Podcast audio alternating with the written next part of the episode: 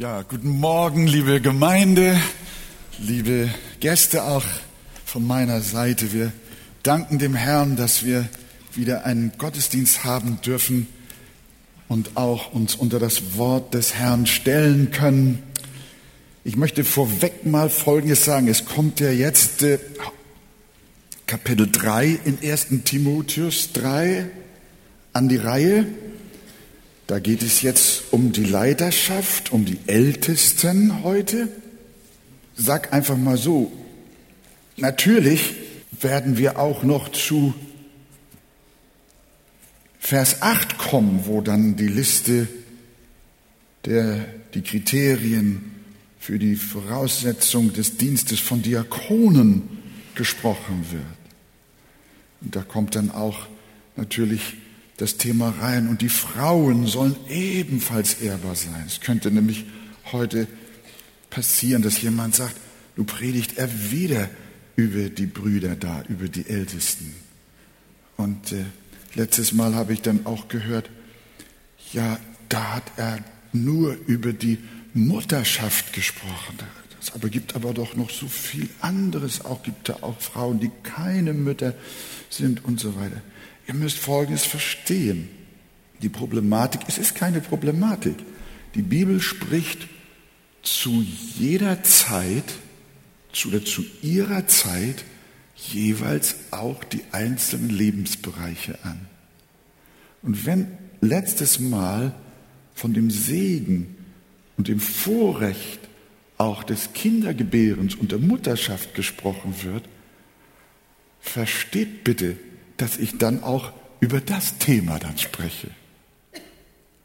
Und natürlich das ein oder andere am Rande auch noch streifen kann. Aber das, was der Text uns vorgibt für diesen Tag, ist dann der Segen von Mutterschaft.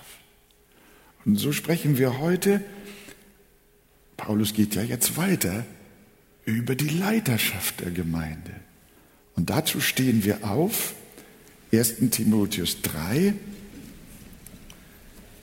1. Timotheus 3, Vers 1 bis Vers 7. Glaubwürdig ist das Wort. Wer nach einem Aufseherdienst trachtet, der begehrt eine vortreffliche Tätigkeit. Nun muss aber ein Aufseher untadelig sein, Mann einer Frau, nüchtern, besonnen, anständig, gastfreundlich, fähig zu lehren, nicht der Trunksucht ergeben, nicht gewalttätig, nicht nach schändlichem Gewinn strebend, sondern gütig, nicht streitsüchtig, nicht geldgierig. Einer, der seinem eigenen Haus gut vorsteht und die Kinder in Unterordnung hält mit aller Ehrbarkeit. Wenn aber jemand seinem eigenen Haus nicht vorzustehen weiß, wie wird er für die Gemeinde Gottes sorgen? Kein Neubekehrter, damit er nicht aufgeblasen wird und unter die Anklage des Teufels fällt. Er muss aber auch ein gutes Zeugnis haben von denen außerhalb der Gemeinde, damit er nicht in üble Nachrede und in die Fallstricke des Teufels gerät. Amen. Bis dahin Gottes Wort.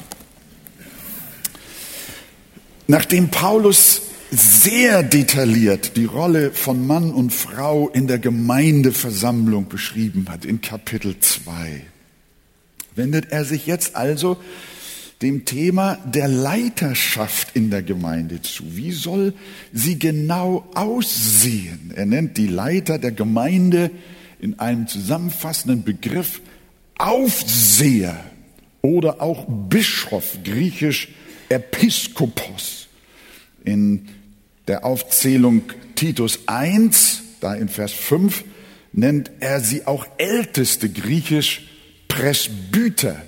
Und diese drei Begriffe, also die beiden griechischen Begriffe, die beiden griechischen Begriffe Episkopos und Presbyteros. Die umfassen im Deutschen die Ausdrücke Aufseher, Älteste, Bischöfe. Bischof ist nicht irgendwie ein herausgehobeneres Amt noch, sondern steht in einer Reihe mit den Ältesten. Und sie sind dazu da, wie es in Apostelgeschichte 20, Vers 28 heißt, die Herde zu weiden. Der Heilige Geist hat euch zu Bischöfen eingesetzt, zu weiden die Gemeinde Gottes. Oder auch Petrus schreibt, die Ältesten unter euch ermahne ich, weidet die Herde Gottes. Also Aufseher, Bischöfe, Älteste, sie sind zugleich auch Hirten denn ihr Dienst besteht ja darin, die Herde zu weiden. Und wenn man so will, eben auch Pastoren. Daher kommt ja auch dieser Ausdruck. Sie sind die Brüder, die Gott eingesetzt hat, die Gemeinde pastoral zu versorgen an seiner Stadt. Der Erzhirte ist im Himmel.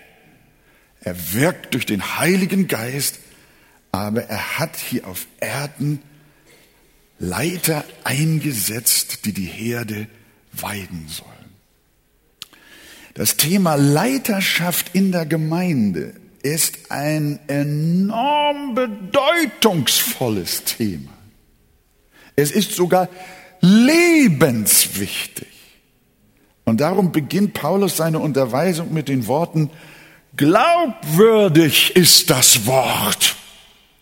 Das ist ein ganz starker Ausdruck oder auch gewisslich wahr ist das Wort. Das ist ein Ausdruck, den der Apostel fünfmal in seinen Briefen, in den Briefen an Timotheus viermal und an Titus einmal verwendet. Wir kennen das bekannteste in Kapitel 1, Vers 15. Glaubwürdig oder auch nochmal, gewisslich wahr ist das Wort und aller Annahme wert, dass Christus Jesus in die Welt gekommen ist, um Sünder zu retten. Paulus sagt, das ist hier so wichtig. Achtung, Leser. Timotheus, pass auf. Jetzt kommt etwas ganz Wichtiges. Es ist wahr, was ich jetzt schreibe. Gewiss ist es, was ich sage. Glaubwürdig ist, was ich sage bedeutungsvoll ist, was ich jetzt sage. Und genauso fängt er jetzt hier die Kriterienliste für Älteste an. Und er sagt, glaubwürdig ist das Wort. Glaubwürdig ist das Wort. Wer nach einem Aufseherdienst trachtet, der begehrt eine vortreffliche Tätigkeit. Mit dieser spezifischen Redewendung will der Apostel die herausragende Bedeutung kennzeichnen, die das hat, was nun folgend gesagt wird. Und bezogen auf unsere Stelle heißt das, das Thema Leiterschaft ist eine absolut wichtige Angelegenheit und mitnichten eine Nebensache. Denn mit der Leiterschaft steht und fällt die Gemeinde ja letztlich die ganze Kirche Christi. Das kann man in der Kirchengeschichte sehen, das kann man in der Bibel sehen. Schaut man sich eine Gemeinde und ihre Prägung an, wie sie beschaffen ist, dann kann man ziemlich genau wissen, wie die Leiter sind. Wie heißt das Sprichwort wie der Herr, so dass Geschirr. Da ist also eine grundsätzliche Homogenität. Es gilt der Grundsatz, wie die Leiterschaft, so die Gemeinde, das Profil einer Gemeinde, ihre Ausstrahlung, ihr Zeugnis, ihr Umgang mit der Schrift, ihre Reputation hängt untrennbar mit den Leitern auch zusammen und auch davon ab. Eine Gemeinde kann nur das sein, was ihre Pastoren und Ältesten sind. Jesus hat einmal gesagt, wenn ein Jünger vollkommen ist, so ist er wie sein Meister. Und weil Paulus wusste, dass eine Gemeinde nicht nur äh, äh, die Bibel braucht, das ist natürlich ganz wichtig, sondern auch ein Beispiel aus Fleisch und Blut. Die Gemeinde Jesu hat Gott so angeordnet. Das ist das Wort Gottes. Aber Gott möchte auch, dass seine Gemeinde ein Beispiel hat aus Fleisch und Blut. Und das ist nicht nur der Pastor, sondern das sind die Pastoren, das sind die Ältesten, das sind die Aufseher, das sind die Bischöfe. Und Paulus ermutigt die Korinther selber und sagt, seid meine Nachfolger, gleich wie ich Christus bin. Ich will mich jetzt hier nicht besonders herausnehmen, sondern ich bin nur einer von der großen Gruppe einer gesegneten Leiterschaft hier in der Arche, wie ich es empfinde, dass Gott auch diese Gemeinde beschenkt hat mit Brüdern und Männern, die Gott hingegeben arbeiten und wirken und im Gewissen vor Gott und auch in Verantwortung für euch tun, was sie können. Aber ich muss euch etwas sagen, wenn ich nicht ein Beispiel bin im Leben, in der Glaubwürdigkeit, in meiner persönlichen Nachfolge, dann habe ich versagt, dass diese Gemeinde einen gesegneten Weg gehen kann. Es hängt unglaublich viel davon ab, wie die Ältesten sind. Seid meine Nachfolger, gleich wie ich Christus. In Hebräer 13 heißt es, gedenkt an eure Lehre, ihr Ende schaut an und folgt ihrem Glauben nach. Ein Anspruch. Ich kann noch nicht sagen, wie mein Ende sein wird. Aber ich flehe zum Herrn, dass er mich in seiner Gnade erhalten möchte, so dass ihr eines Tages und auch vielleicht schon heute mit Freuden auch meinem Glauben nachfolgen könnt. Eine solche Verantwortung haben alle Pastoren und alle Aufseher der Gemeinde. Sie sollen ein lebendiges Beispiel dessen sein, was in Buchstaben gefasst in der Bibel gegeben ist. Immer dann, wenn es eine gesegnete Leiterschaft gab, blühte die Gemeinde. Nicht unbedingt immer in Masse, sondern es geht auch um innere Qualität, um gesunden Glauben, um gesunde Lehre. Da war Mose, da war Josua, da war David. Aber vorher war ein Saul. Und Israel lag am Boden. Später kam Samuel. Johannes, Petrus, Jakobus, Paulus, Timotheus. Später schenkte der Herr seiner Gemeinde durch die Jahrhunderte hindurch ebenfalls geheiligte Repräsentanten seiner Kirche. Und das waren immer Zeiten des Segens und der Erweckung und der Gnade. Das war leider nicht immer so. Die Leiter in Ephesus zum Beispiel hatten versagt, wie wir das ja betrachtet haben im Timotheusbrief. Und schon befand sich die Gemeinde in einem schrecklichen Niedergang. Das Evangelium spielte immer weniger eine Rolle. Man brachte das Gesetz wieder hervor und hatte ein völlig falsches Verständnis. Man beschäftigte sich mit Fabeln und Geschwätz und allerlei Nebensachen, die man als besonders wichtig herausstellte. Und die Leiter verkündigten Fabeln und falsche Lehren und auch der moralische Zustand der Leiterschaft in Ephesus war katastrophal. Und Paulus, der diese Gemeinde einmal gegründet hat, der schreibt dem Timotheus jetzt diesen leidenschaftlichen Brief und sagt, Timotheus, geh mit diesem Brief nach Ephesus und zeig den Männern, die die Gemeinde leiten, was sich gehört. Wie sollen Älteste sein? Das war Paulus eine ganz wichtige Angelegenheit. Das hat ihn erschüttert, dass es da so bergab ging. Und Timotheus, er bringt den Brief und er führt seinen Auftrag aus. Er hält, der, er hält nicht der Gemeinde eine Standpauke, sondern die Leiterschaft wird zurechtgewiesen. Sie war nachlässig, träge und sogar gewissenlos geworden. Und Paulus schreibt Auch im ersten Timotheus, das ist dann später im Kapitel 6 kommt das, wir müssen das Ganze ja kompakt sehen. Wenn jemand anders lehrt und bleibt nicht bei den heilsamen Worten unseres Herrn Jesus Christus und bei der Lehre, die dem Glauben gemäß ist, der ist aufgeblasen und weiß nichts, sondern hat die Seuche der Fragen und Wortgefechte Daraus entspringen Neid, Hader, Lästerung, böse Argwohn, Schulgezänk solcher Menschen, die zerrüttete Sinne haben und der Wahrheit beraubt sind, die meinen, Frömmigkeit sei ein Gewerbe. Solche Leiter kann die Gemeinde nicht gebrauchen. Aber sie waren in Ephesus und es gibt sie auch in unseren Kirchen und Gemeinden heute in unserem Lande zuhauf. Und Jeremia ruft, weh euch Hirten, die ihr die Herde meiner Weide umkommen lasst. Siehe, ich will euch heimsuchen wegen eurer bösen Taten, spricht der Herr. Und in Malachi droht Gott den abgefallenen Geistlichen, wenn ihr nicht hören wollt, um meinen Namen die Ehre zu geben, spricht der Herr der Herrscher, und so schleudere ich den Fluch wider euch und verfluche eure Segenssprüche denn ihr nehmt es nicht zu Herzen.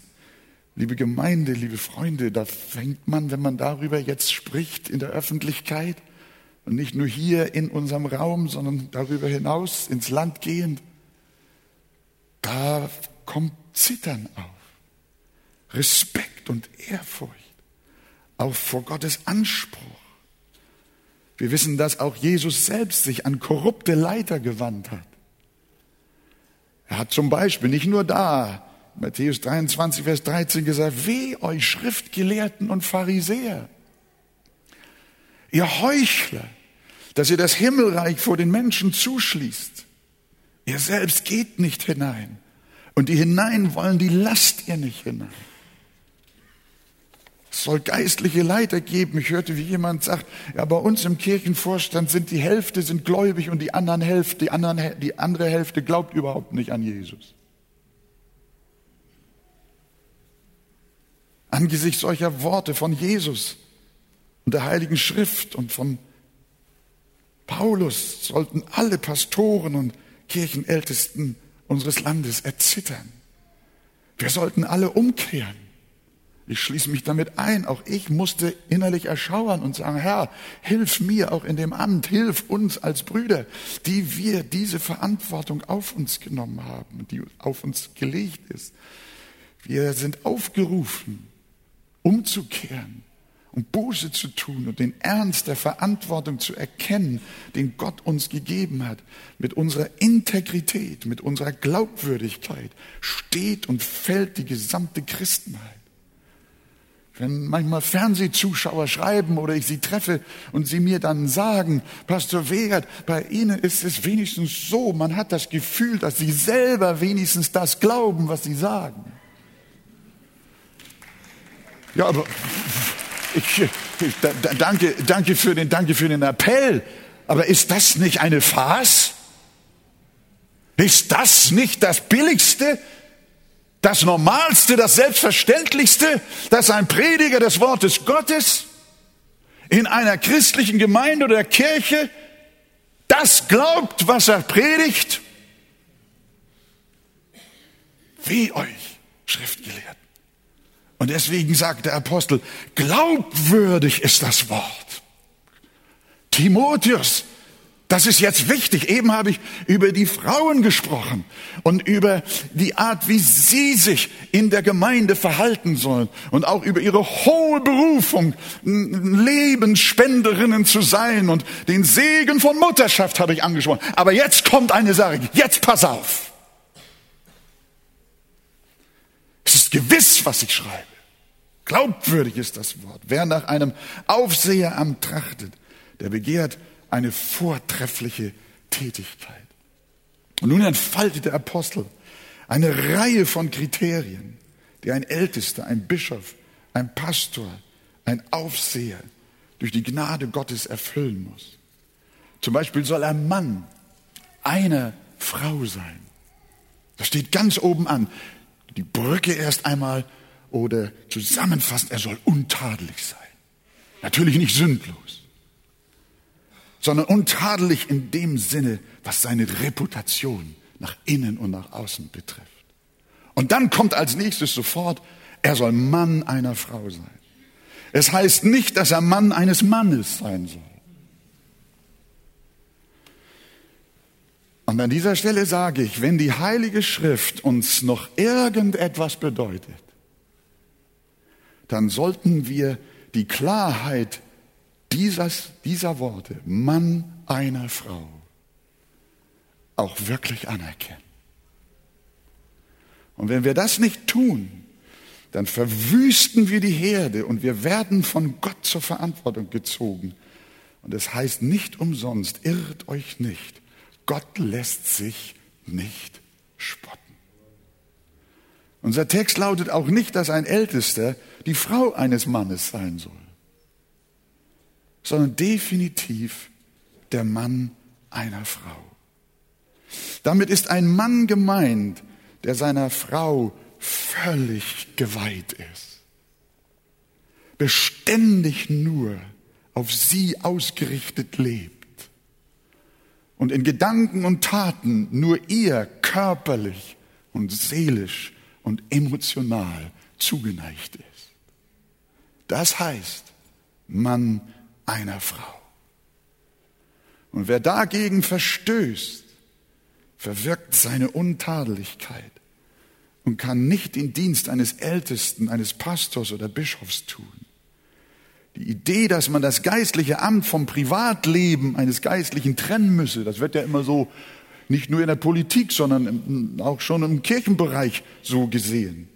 Aber die Idee, dass man das geistliche Amt vom Privatleben eines Geistlichen trennen müsse, das ist geradezu abartig und produziert nichts anderes als Heuchelei auf der Kanzel Liebe von, auf der Kanzel von sozialer Wärme zu sprechen und äh, äh, dem Krieg also äh, zu sagen, dass es den nicht mehr geben darf, Menschenliebe zu predigen und zugleich seine Frau hintergehen und sie betrügen und ihr schweres Herzeleid zufügen, wie passt das denn zusammen? Das ist gotteslästerlich.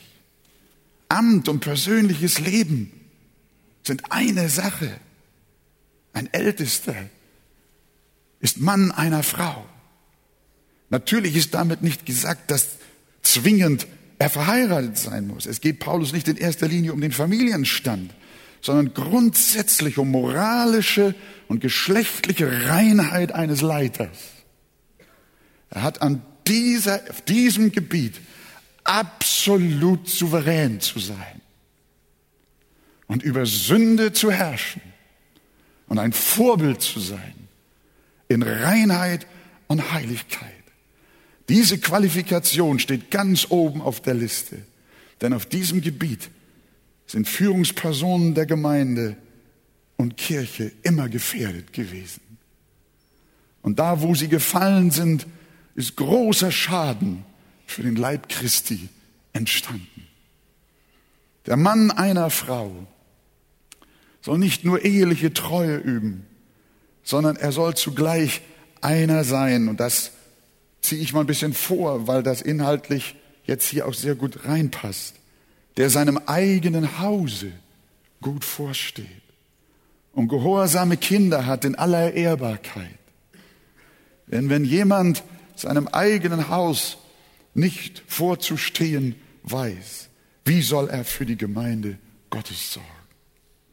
Wir haben aus Gottes Wort gelernt, dass der Mann in Ehe und Familie erste Verantwortung hat.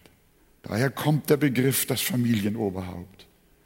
Und wenn er die nicht imstande ist wahrzunehmen, wie soll er Leitungsverantwortung in der Gemeinde übernehmen? Wir sehen auch hier wieder Privatleben, Familienleben, häusliches Leben, Kindererziehung müssen übereinstimmen mit dem Gemeindeleben. Welch ein Anspruch. Ich mache jetzt hier mal einen Einschnitt. Bevor ich weiter über die Kriterien biblischer Leiterschaft spreche, möchte ich einfach mich an euch wenden und auch an unsere Fernsehzuschauer, die das auch jetzt mithören und auch miterleben werden.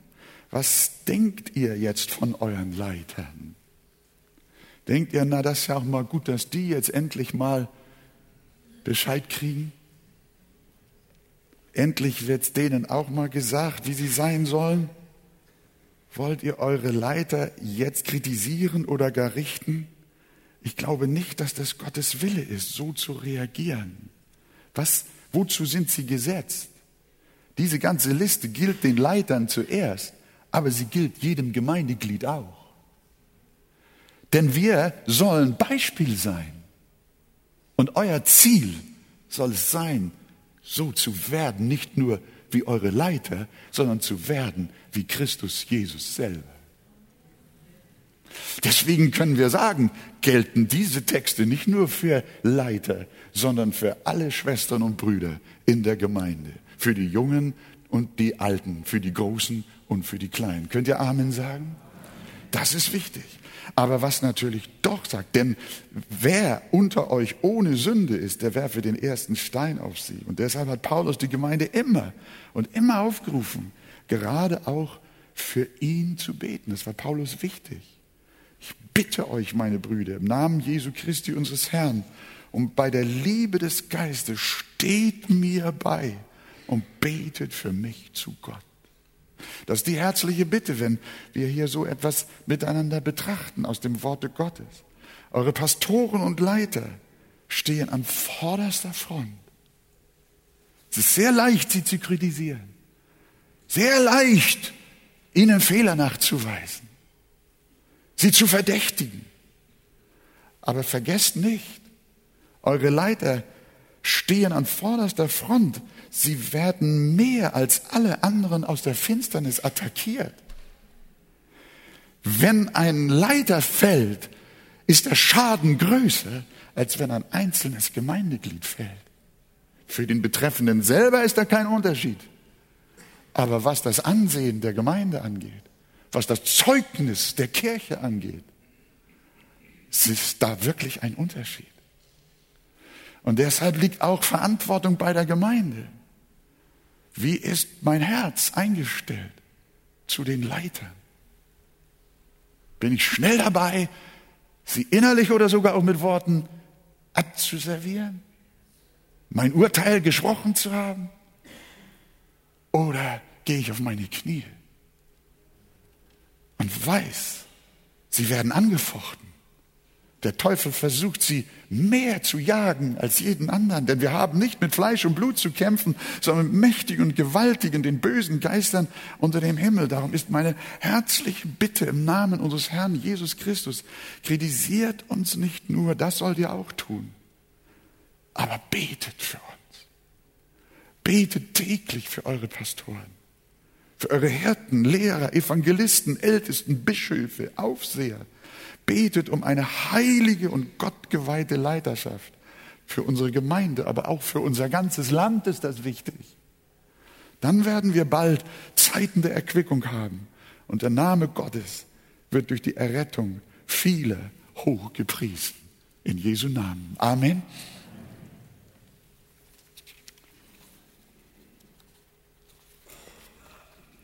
Gehen wir jetzt weiter. Möchte mit Gottes Hilfe weiter über einige Kriterien sprechen, ohne sie jetzt bis ins Detail äh, anzusprechen. Ihr habt selber Bibeln und wisst auch genau, was mit den einzelnen Begriffen gemeint ist. Wir werden dann auch später noch über grundsätzliche Gedanken sprechen, die hier auch im Text sich eindeutig widerspiegeln. Was fällt uns ein, wenn wir die Worte hören nüchtern, besonnen, anständig, gastfreundlich, nicht der Trunkenheit ergeben, nicht gewalttätig, nicht nach schändlichem Gewinn strebend, sondern gütig, nicht streitsüchtig, nicht geldgierig. Da kann man zusammenfassend eigentlich nur sagen, dass ein Ältester ein Mann mit heiligem und geheiligtem Charakter sein muss. Sie sollen gottesfürchtige Männer sein. Älteste sind frei von skandalösen Sünden und haben auch keine anstößigen Gewohnheiten und Laster. Da gibt es nicht nur die Trunksucht, Da gibt es auch die Spielsucht und die Internetsucht und alle möglichen Sehnsüchte. Sie sind nicht geldgierig oder geizig. Sie sind großzügig, freigebig. Sie geben ihre Zehnten. Wenn Sie das nicht tun, was wollen Sie von den anderen erwarten? Sie führen einen bescheidenen Lebensstil. Sie müssen nicht in Sack und Asche gehen. Sie dürfen im Winter auch eine Heizung haben. Aber Paulus sagt, lasset euch genügen. Sie haben ihr eigenes Leben in Ordnung und ihren, ihren eigenen Charakter durch Gottes Gnade im Griff und auch das ihrer Familie. Sie sind Mann einer Frau, der sie treu bleiben, bis dass der Tod sie scheidet. Es ist sehr schwierig, in Scheidungsverhältnissen zu leben, egal wer Schuld oder nicht Schuld hat. Und dann eine Leiterschaft, eine unantastbare Leiterschaft auszuüben. Das ist sehr schwierig. Das kann man sehr schlecht darstellen. Schon vor dem Hintergrund solcher Texte ist das kaum machbar. Ihre Kinder sollen in der Furcht des Herrn erzogen werden. Irgendwelchen Lastern verfallen sie nicht. Stattdessen führen sie ein Leben mit Gott und sind freundliche und demütige Menschen. Wenn ich das so sage, dann sage ich, Herr, hilf mir. Verzeiht mir, wenn ich vielleicht sogar schon langsam einen Monolog anfange, weil ich merke, das geht mich an. Aber wir merken, dass dem Apostel Paulus gar nicht so sehr auf die äußere Begabung ankommt. Merken wir das? Es geht hier gar nicht um Qualifikationen der Geschicklichkeit und der Kompetenz. Seine Kriterien sind nicht, er soll gut lesen, er soll gut schreiben und er soll gut reden können und eloquent sein.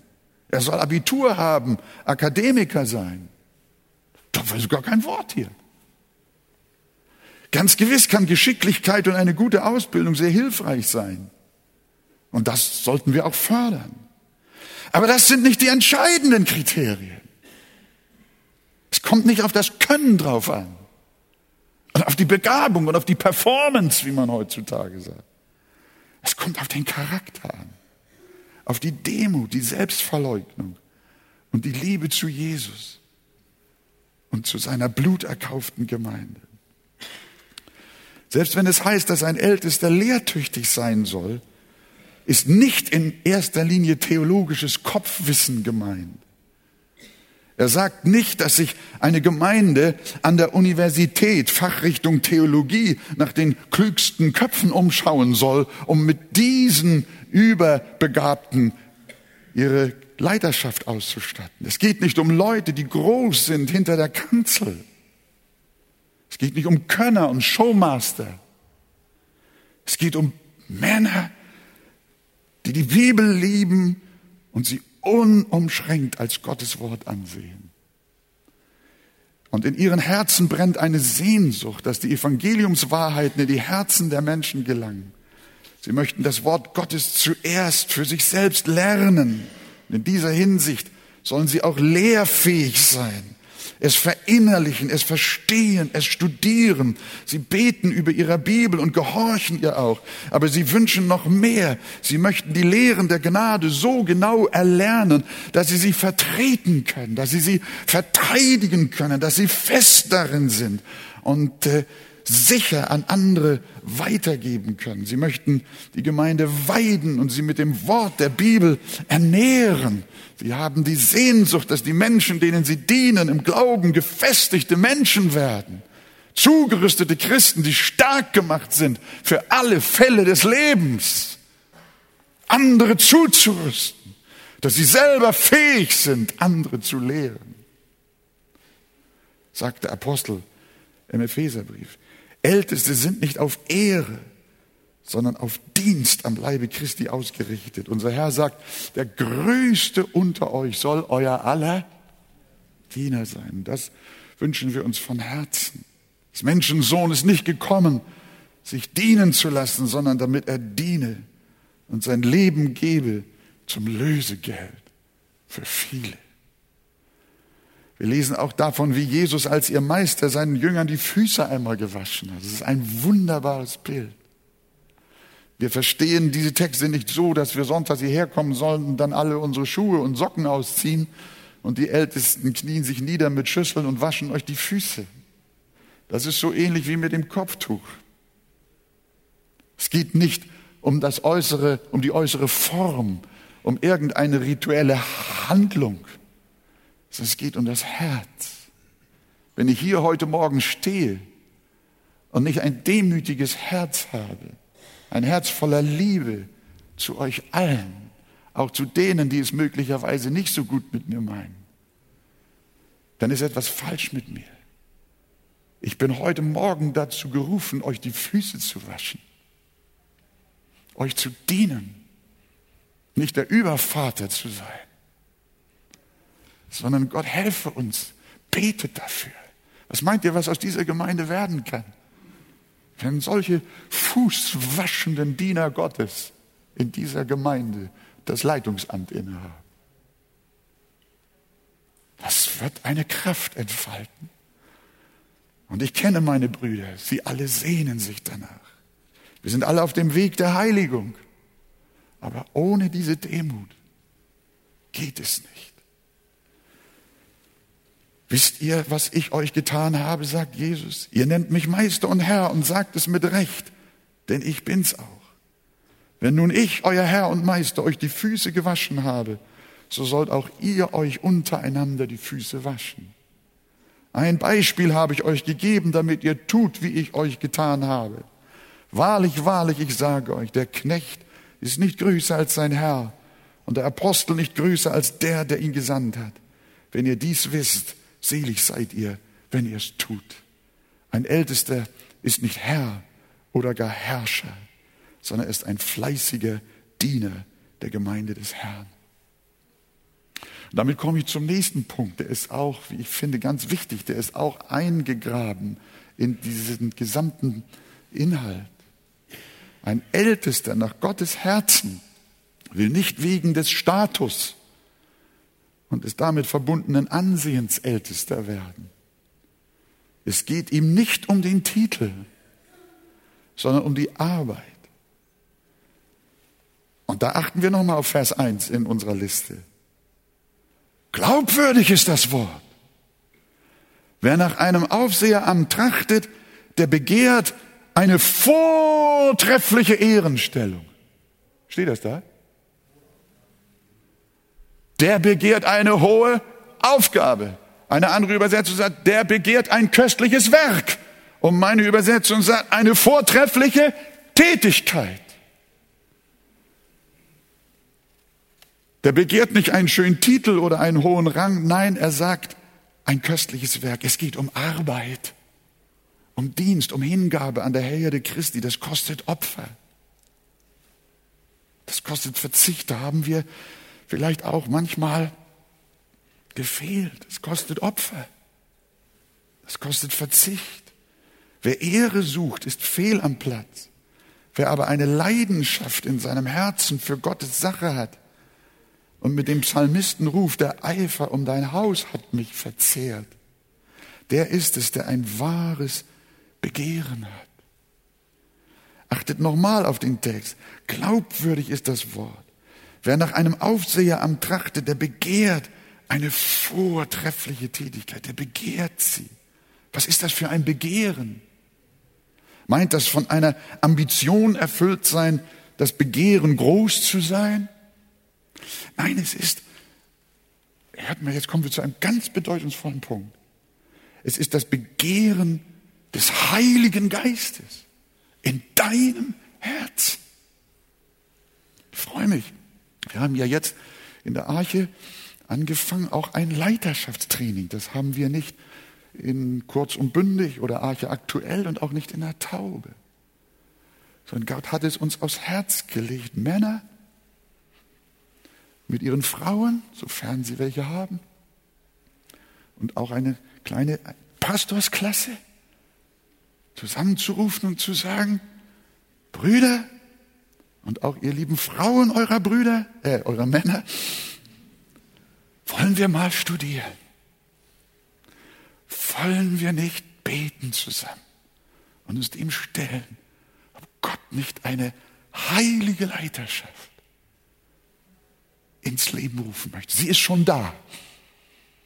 Aber damit die Gemeinde wächst, dass sie noch stärker wird. Betet für dieses Anliegen. Oft haben mich junge Menschen gefragt, woher weiß ich, dass ich eine Berufung habe? Im Alten Testament scheint das leichter zu sein als heute. Damals sprach der Herr direkt und rief die Betreffenden definitiv bei ihrem Namen oder er sandte einen Engel vom Himmel. Aber woher wissen wir heute um eine klare Berufung? Woher weiß jemand? Und ich glaube, wir haben Menschen in unserer Gemeinde, die hat Gott an ihrem Herzen gepackt weiß nicht, ob sie, ob sie eines Tages ein Martin Luther oder ein Dr. Lloyd Jones oder ein Jonathan Edwards oder, oder ein William Carey oder Hudson Taylor oder David Livingston oder sogar ein Spurgeon werden. Das weiß mein Gott alleine. Aber alle diese großen Namen waren anfangs Nobodies. Gott hat etwas in ihr Herz hineingelegt. Woher wissen wir, um eine klare Berufung. In unserem Vers heißt es, wer nach einem Aufseheramt trachtet, wer es begehrt, und dann kommt nochmal, der begehrt eine vortreffliche Tätigkeit. Hier ist der Schlüssel. Wenn ein Mann nach einem Aufseheramt trachtet, das heißt, es innig begehrt, sich von Herzen danach sehnt, es mit Freuden erstrebt, nicht in fleischlicher Ambition, davon redet Paulus nicht, dieses Begehren, ambitionierte Begehren, etwas sein zu wollen, hat er nicht im Blick. Er spricht von einem Begehren durch den Heiligen Geist. Brennt ein Feuer in deinem Herzen, das nicht verlöscht. Ich weiß von einigen jungen Leuten in unserer Gemeinde, ich kann richtig sehen, wenn sie hier durch diese Räume gehen. Sie sind wandelnde Flammen. Die haben einen Hunger nach der Bibel. Wenn ich mit ihnen rede und spreche und wir mit ihnen uns unterhalten und beten, dann merken wir, wie Gott seine Hand auf ihr Leben gelegt hat. Es ist nur eine Frage der Zeit. Dann sind sie bereit. Und dann ist es soweit. Wer nach einem Aufseheramt trachtet, der begehrt eine vortreffliche Tätigkeit. Brennt ein Feuer in deinem Herzen, das nie verlöscht. Und wenn du ein solches Feuer in deinem Herzen hast, dann kannst du sicher sein, das ist der Ruf des Heiligen Geistes, der dich nicht mehr loslässt. Und diesen Ruf des Geistes nimmst du wahr durch ein inneres Muss. Ich würde hier am liebsten innehalten und sagen, komm, Heiliger Geist wirke dieses Muss. Martin Luther hat gesagt, hier stehe ich, kann nicht anders. Petrus hat gesagt, wir können es nicht lassen, zu reden von dem, was wir gehört und gesehen haben. Paulus hat es nicht als Amt empfunden, sondern er hat gesagt, ich muss ja das Evangelium verkündigen. Und Jesus, als die Eltern den Zwölfjährigen verloren hatten, und wieder zurück nach Jerusalem gingen und sie ihn im Tempel gefunden haben, dann hat er zu ihnen gesagt, wisst ihr nicht, dass ich sein muss in dem, das meines Vaters ist? Es gibt Menschen in unserer Gemeinde, nicht nur junge Leute, aber sie vor allem, auch schon im Alter fortgeschrittene, die wissen, dass sie sein müssen in dem, das ihres Vaters ist. Deren Herz brennt für eine Sache, Internetspielerei, Kreuzworträtsel und alle möglichen Sachen, zeitraubenden, zeitauffressenden Dinge interessieren sie nicht. Sondern sie haben Sehnsucht nach Gott, nach der Gemeinschaft mit ihm. Wisst ihr nicht, dass ich sein muss in dem, was meines Vaters ist? Leider ist es nicht immer das Ziehen des Heiligen Geistes, das Menschen ins Ältesten- oder Pastorenamt ruft. Manchmal sind es in der Tat lediglich fleischliche Ambitionen, Ansehen, Macht und Geld. Aber ein solches Trachten hält nicht lange. Wenn die nächste Schwierigkeit oder gar Verfolgung kommt, dann sind solche Leiter bald weg, dann haben sie das Handtuch bald geworfen. Und dann stellt sich raus, dass sie nicht wirklich opferbereite Hirten ihrer Schafe sind. Verlassen sie das Amt und hauen ab, schlagen sich in die Büsche. Sie sind nicht Hirten der Schafe, sie sind Mietlinge. Ihr Begehren war nicht ein Begehren durch den Geist, sondern ein Begehren durch, den, durch, das Fleisch. Paulus hat bei seinem Abschied von den Ältesten zu Ephesus darauf hingewiesen, was es bedeutet, ein Aufseher zu sein. Aber das ist so ein gewaltiges Thema und ist so viel in Gottes Wort darüber geschrieben, dass es gar nicht reicht, hier so eine Predigt zu halten. Aber lasst mal diese Worte auf euch wirken, wie Paulus sich von den Ältesten in Ephesus verabschiedet hat. So habt nun Acht auf euch selbst und auf die ganze Herde, in der euch der Heilige Geist eingesetzt hat, zu Bischöfen, zu weiden die Gemeinde Gottes, die er durch sein eigenes Blut erworben hat. Denn das weiß ich, dass nach meinem Abschied reißende Wölfe zu euch kommen, die die Herde nicht verschonen werden. Darum seid wachsam und denkt daran, dass ich drei Jahre lang Tag und Nacht nicht abgelassen habe, einen jeden unter Tränen zu ermahnen. Was ist da für eine Leidenschaft? Ich habe euch in allem gezeigt, dass man arbeiten und sich der Schwachen annehmen muss. Und als er das gesagt hatte, ich habe das bisschen gerafft, und als er das gesagt hatte, kniete er nieder, Paulus zuerst. Er kniete nieder und betete mit ihnen allen. Da begannen alle laut zu weinen. Und sie fielen Paulus um den Hals und sie küssten ihn. Oh. Paulus wusste, dass die Gemeinde in Ephesus in eine schwere Krise geraten wird in eine Leiterschaftskrise. Ich bewundere den Timotheus immer mehr, den jungen Mann, dass er den Mut hatte, in diese Bresche zu gehen und auch an die Ältesten jener fehlgeleiteten und fehlgeführten Gemeinde mit ihnen ein ernstes Wort zu reden. Hier waren Älteste mit Leidenschaft dort damals noch in Ephesus. Ihnen lag das Werk Gottes so am Herzen, dass sie beteten und weinten und auf vorkommener Nöten nicht zurückschrecken wollten. Gott sucht für sein Reich Männer nach seinem Herzen, von denen es heißt, sie haben ihr Leben nicht geliebt bis in den Tod. Ja, es ist eine vortreffliche Tätigkeit, ein Ältester, ein Aufseher, ein Pastor und Bischof zu sein. Und diejenigen sollten es werden, in deren Herzen ein Feuer des Heiligen Geistes brennt, das auch durch viel Wasser nicht zu löschen ist. Wir wissen, wie damals Elia auf dem Kamel das Opfer vorbereitete auf dem Altar und dann hat er befohlen, dreimal massenweise Wasser über das Opfer zu gießen, bis der Graben um den Altar herum, den er extra hat graben lassen, gefüllt war mit Wasser. Wer kann denn nach einem Wolkenbruch noch ein Feuer anzünden. Aber das hat Elia gewusst. Da, wo Gottes Feuer brennt, können keine Wasser löschen. Sagt ihr Amen? Nein, als der Prophet, das, das können wir sagen, Elia hat ringsherum um den Altar bis oben an den Graben mit Wasser gefüllt. Aber das Feuer das Wasser konnte das Feuer nicht hindern. Als der Prophet Jeremia Widerstand ohne Ende erlebte, wollte er aufgeben. Konnte er aufgeben? Nein, er rief. Ich dachte, ich will nicht mehr an ihn denken und nicht mehr in seinem Namen predigen. Man hat ihn in die trockene Zisterne, Zisterne geworfen. Man hat ihn verfolgt. Aber es ward in meinem Herzen wie ein brennendes Feuer. Meine Zeit ist eigentlich jetzt um. Aber ich darf und muss noch etwas mit euch besprechen, nur kurz, das zwar in diesem Zusammenhang nicht erscheint, aber doch an anderen Stellen derselben Briefe deutlich erwähnt wird, auch im Timotheusbrief. Wir haben von dem Ernst eines Aufseheramtes gehört und auch davon, wie bedeutungsvoll Gott selbst ein solcher Dienst ist.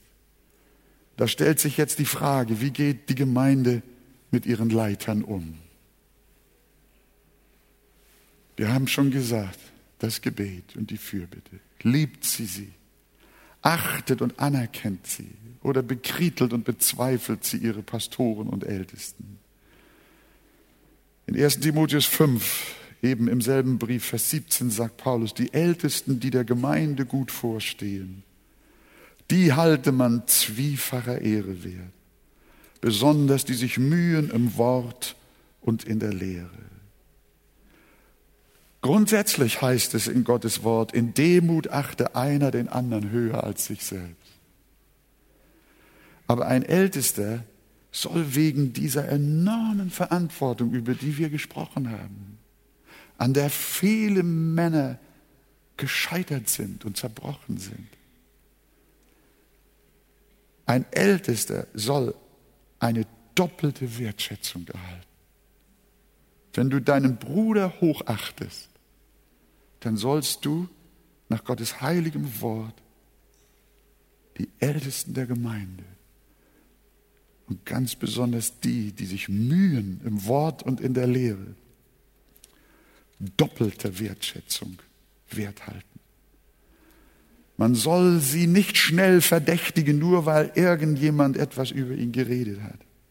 Nein, Gottes Wort sagt ebenfalls im Timotheusbrief, Kapitel 5, Vers 19, gegen einen Ältesten nimm keine Klage an, ohne zwei oder drei Zeugen. Üble Nachrede ist grundsätzlich böse. Du sollst über niemandem etwas verbreiten, was nicht ganz der Wahrheit entspricht. Oder du es nicht einmal weißt, was es ist. Aber mehr noch, wenn sie sich gegen einen Aufseher richtet, die üble Nachrede, dann ist es eine doppelt schwere Sünde. Die Leiter der Gemeinde hat Gott unter eine gewisse Immunität gestellt. Zungensünden sind grund, grundsätzlich bösartig, aber wenn sie sich gegen die Leiterschaft wendet, ist sie doppelt böse. Jakobus schreibt, wenn jemand meint, er diene Gott und zügelt nicht seine Zunge und plappert einfach drauf los, sondern betrügt sein Herz, dessen Gottesdienst ist vergeblich. Der Grund für diesen Schutz, den die Pastoren und Ältesten und Leiter, dazu gehören auch die Hauskreisleiter,